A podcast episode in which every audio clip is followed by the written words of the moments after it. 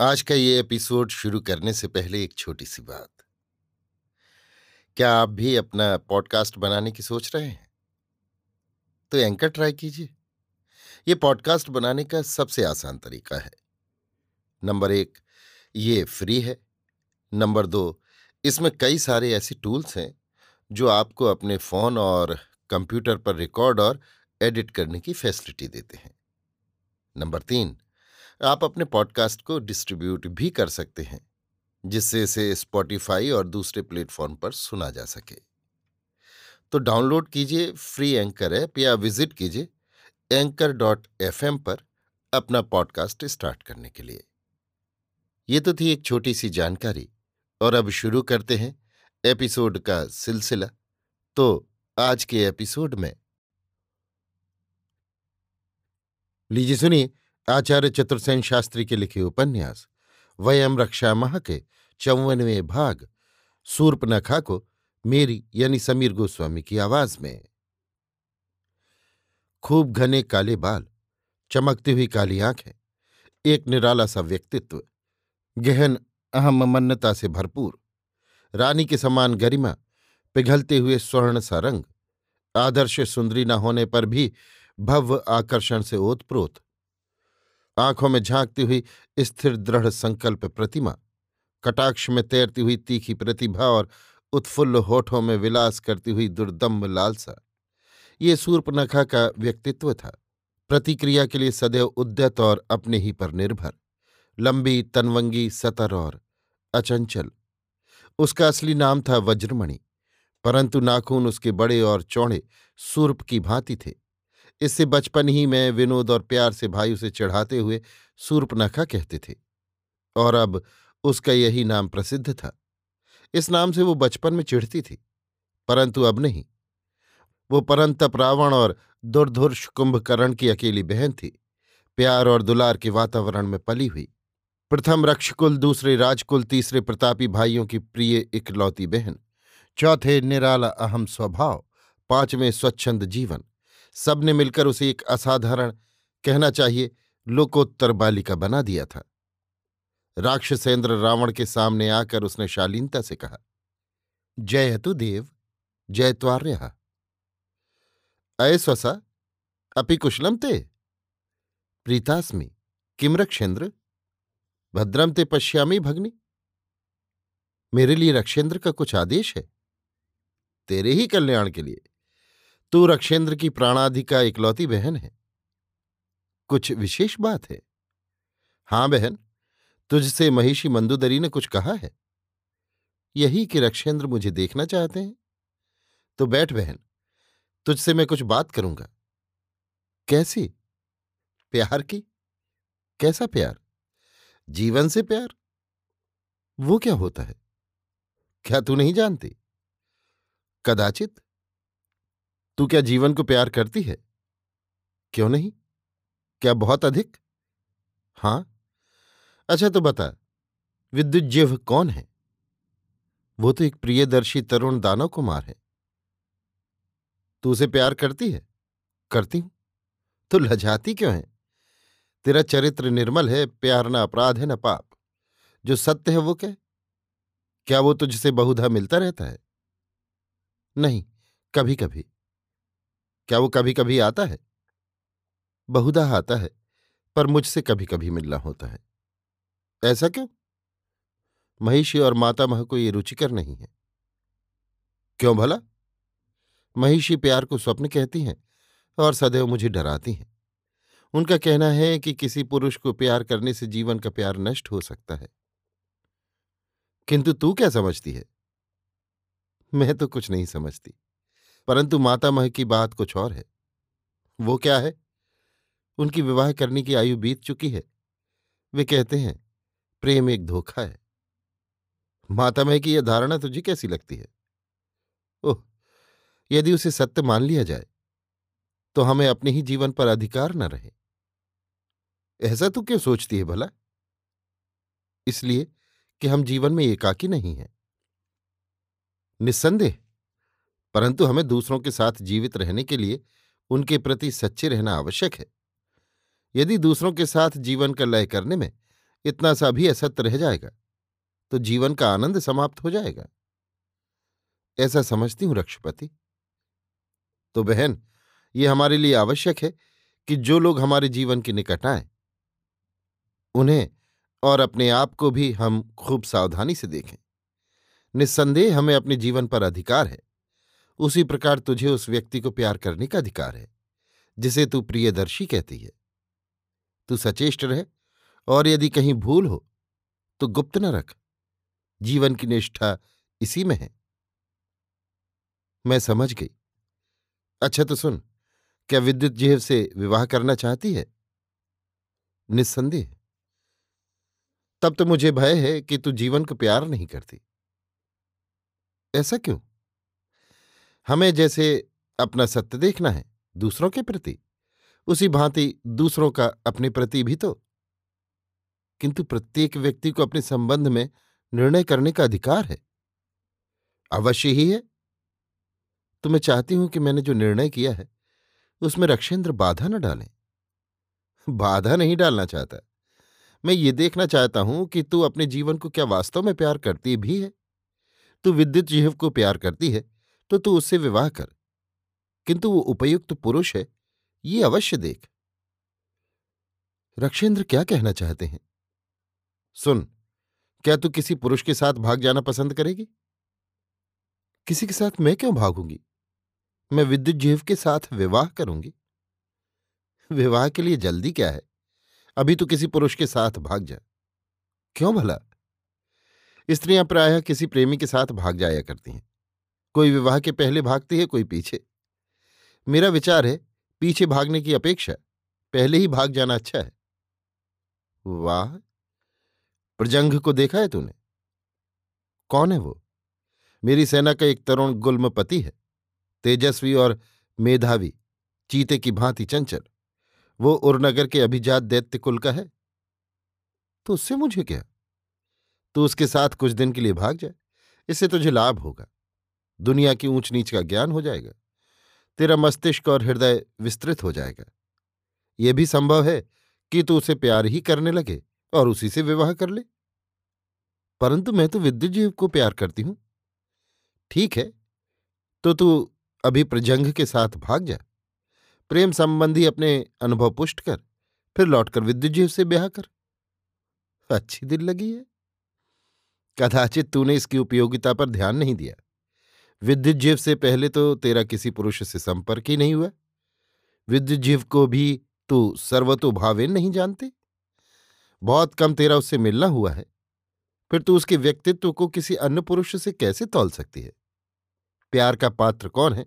इसका चुनाव कैसे कर सकती है? इसी से दूसरे पुरुष का भी तो अनुभव प्राप्त कर। फिर उससे विद्युत जीव के सौष्ठव को तौल। इससे क्या होगा?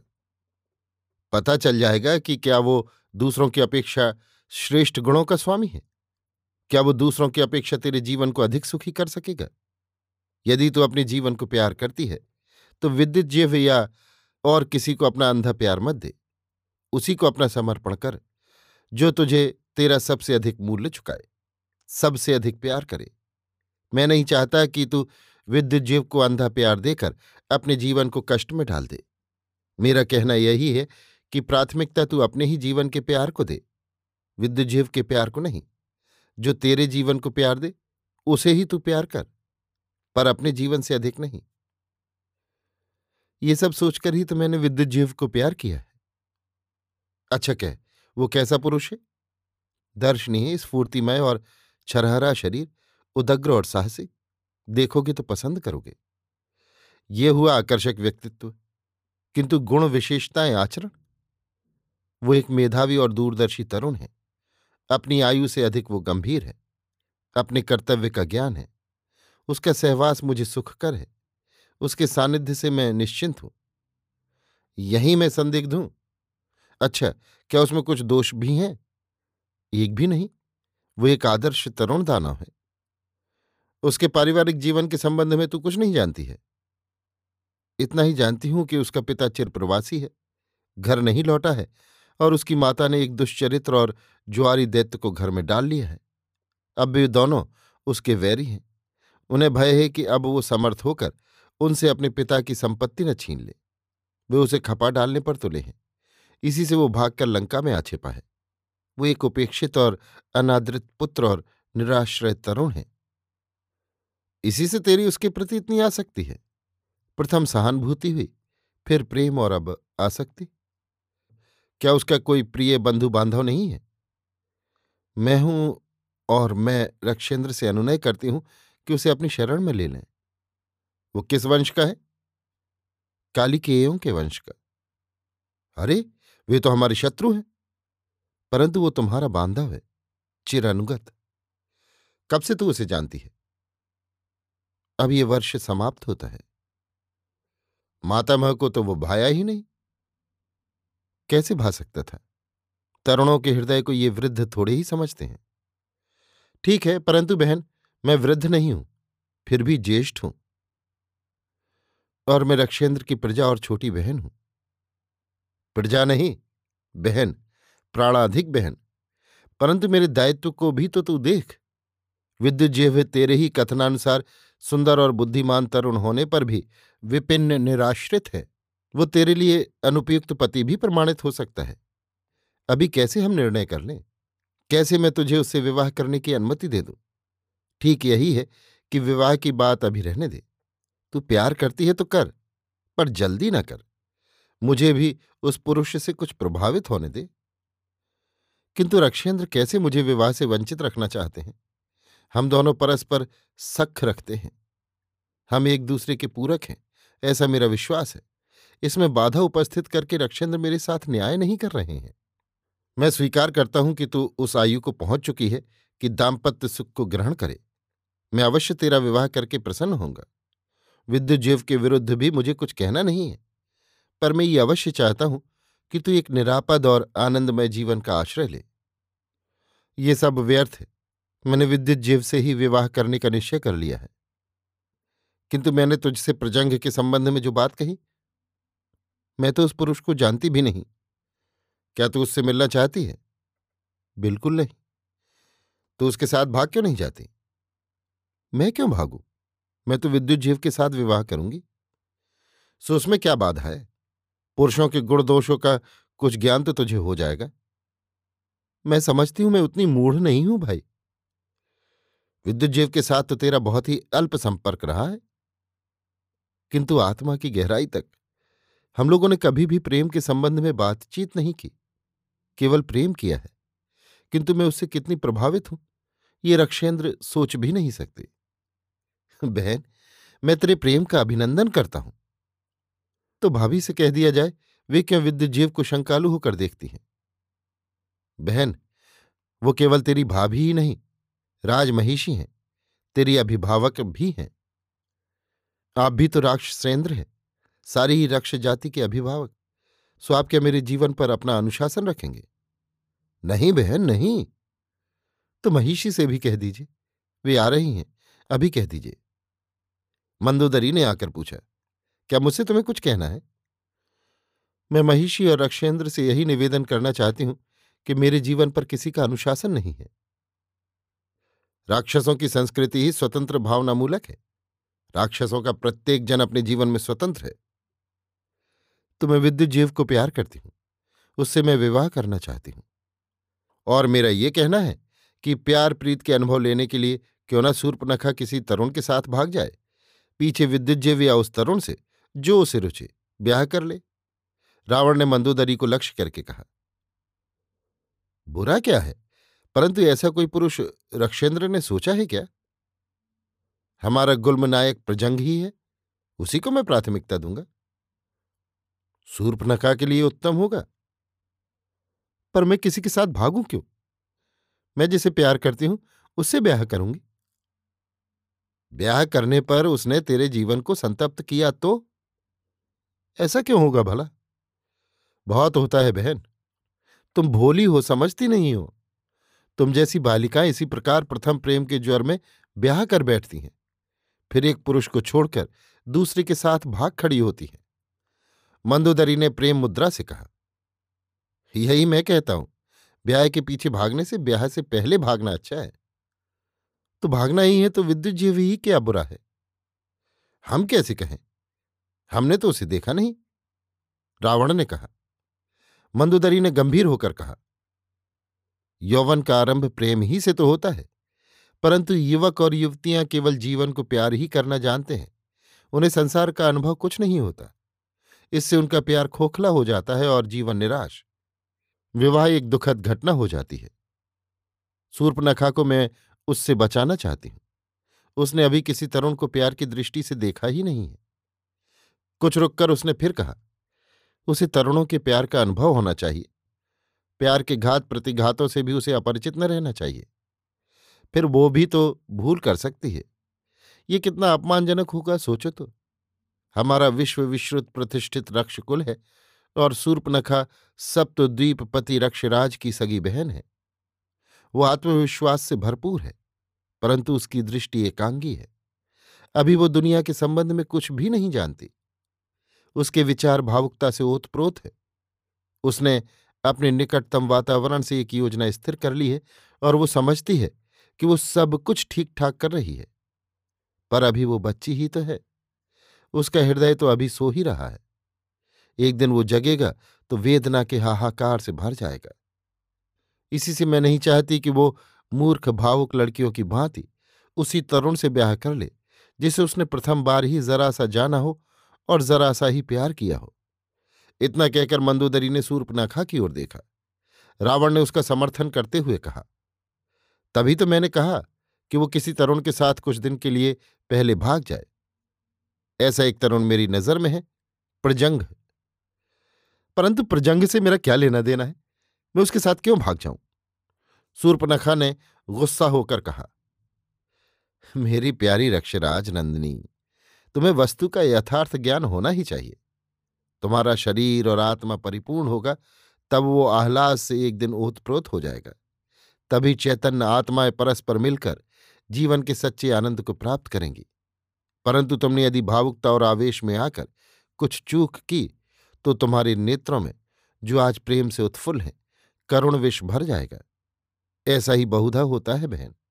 मैं जानती हूँ, मैंने देखा है। क्या ये महिषी ने जीवन के प्यार की व्याख्या की? नहीं, केवल प्यार की, जिसके फेर में तुम फंसी हो। तो जो किसी को प्यार करते हैं, वे जीवन के प्यार से वंचित ही रह जाते हैं। ऐसा ही मैं समझती हूँ। जो किसी के प्यार में फंस जाते हैं, वे प्रायः जीवन को प्यार नहीं करते। जीवन का प्रेम अन्य प्रेम की भांति नहीं किया जाता। उसमें एक कलापूर्ण कौशल की आवश्यकता है, भावावेश की नहीं। कलापूर्ण कौशल तो सीखना ही पड़ता है। वो चिरसाध्य है, उसे सीखने को बहुत समय चाहिए। बहुधा जब लोग उसे जान पाते हैं, उनका यौवन ढल चुका होता है। वो तुरंत ही प्यार करने जैसी कोई छोटी चीज़ नहीं है, रक्षराज नंदिनी। तो क्या महिषी विद्युत जीव में कोई दोष देख रही हैं? अनेकों। वो अप्रत्याशित रूप से गंभीर और अन्यमनस्क है। उसे न कोई अनुभव है, न उसके अधिकार में कोई संपदा है, न जीवन का सहारा। वो जीवन को नहीं, जीवन के प्रवाह को देख सकता है। वो भाग्यवादी है और जीवन के भय से छिपकर रहता है। निसंदेह वो भावुक है। दूसरों के प्रति अपने कर्तव्य को समझता है। वो सच्चा और स्पष्ट वक्ता है, परंतु वो पुरुष नहीं है, जो हमारी बहन को जीवन की राह दिखा सके।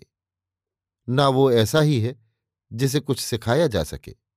ऐसे पुरुष को प्यार करके कौन स्त्री अपने जीवन को सुखी कर सकती है? सूर्पनखा रोने लगी। उसका कुछ भी विचार न कर मंदोदरी कहती चली गई। विद्युत जीव को अपने जीवन से भी प्यार नहीं है। किसी स्त्री के प्रेम के प्रभाव में आने का अर्थ है किसी पुरुष को प्रेम करना। परंतु मैं नहीं चाहती कि कोई कुमारी किसी ऐसे तरुण को प्यार करे, जो सब ओर से असहाय हो, अव्यवस्थित हो अस्त व्यस्त हो। तुमने तो विद्युत जीव को देखा ही नहीं है। रावण ने कहा, नहीं, जो सुना है उसी पर मैंने सूर्पनखा को हित कर बात कही है। क्यों ना उसे बुलाकर अपनी योग्यता प्रमाणित करने का अवसर दिया जाए? रावण ने कहा बहन सूर्पनखा क्या तू उसे एक संदेश नहीं भेज सकती? नहीं। क्यों नहीं? वो छिपकर रहता है, कहाँ रहता है मैं नहीं जानती। वो अपनी सुविधानुसार आता है। वो जब तक आए, हमें प्रतीक्षा करनी होगी। क्या वो तुझ पर विश्वास नहीं करता? अपने भेद छिपाता है। उसने अपना गुप्त स्थान मुझे बताना चाहा था, पर मैंने ही उसे रोक दिया। उसे अपने सौतेले बाप का भय है, जो उसे मारकर अपनी राह का कंटक दूर करना चाहता है। फिर लंका में कलिकेयों का कौन मित्र है? कलिकेय तो राक्षसों के शत्रु हैं ही। उसने अपनी कुछ गुप्त बातें मुझे बताई हैं। इस प्रकार से उन्हीं पर उनका जीवन मरण निर्भर है। मैंने ही उसका गुप्तवास नहीं जानना चाहा। तब तो उसके आने तक हमें रुकना ही होगा। किंतु क्या रक्षेंद्र उसका मणिमहालय में स्वागत करेंगे? अवश्य बहन, क्यों नहीं? और महिषी? मैं भी बहन। हम दोनों ही रक्षराज नंदिनी के कल्याण अभिलाषी हैं। उपकृत हूँ, आप्यायित हूँ, आप दोनों मेरे माता पिता हैं, मैं आपकी शरण हूँ। अभी आप सुन रहे थे आचार्य चतुर्सेन शास्त्री के लिखे उपन्यास, वयम रक्षामह का चौवनवा भाग, सूर्पनखा, मेरी यानी समीर गोस्वामी की आवाज़ में।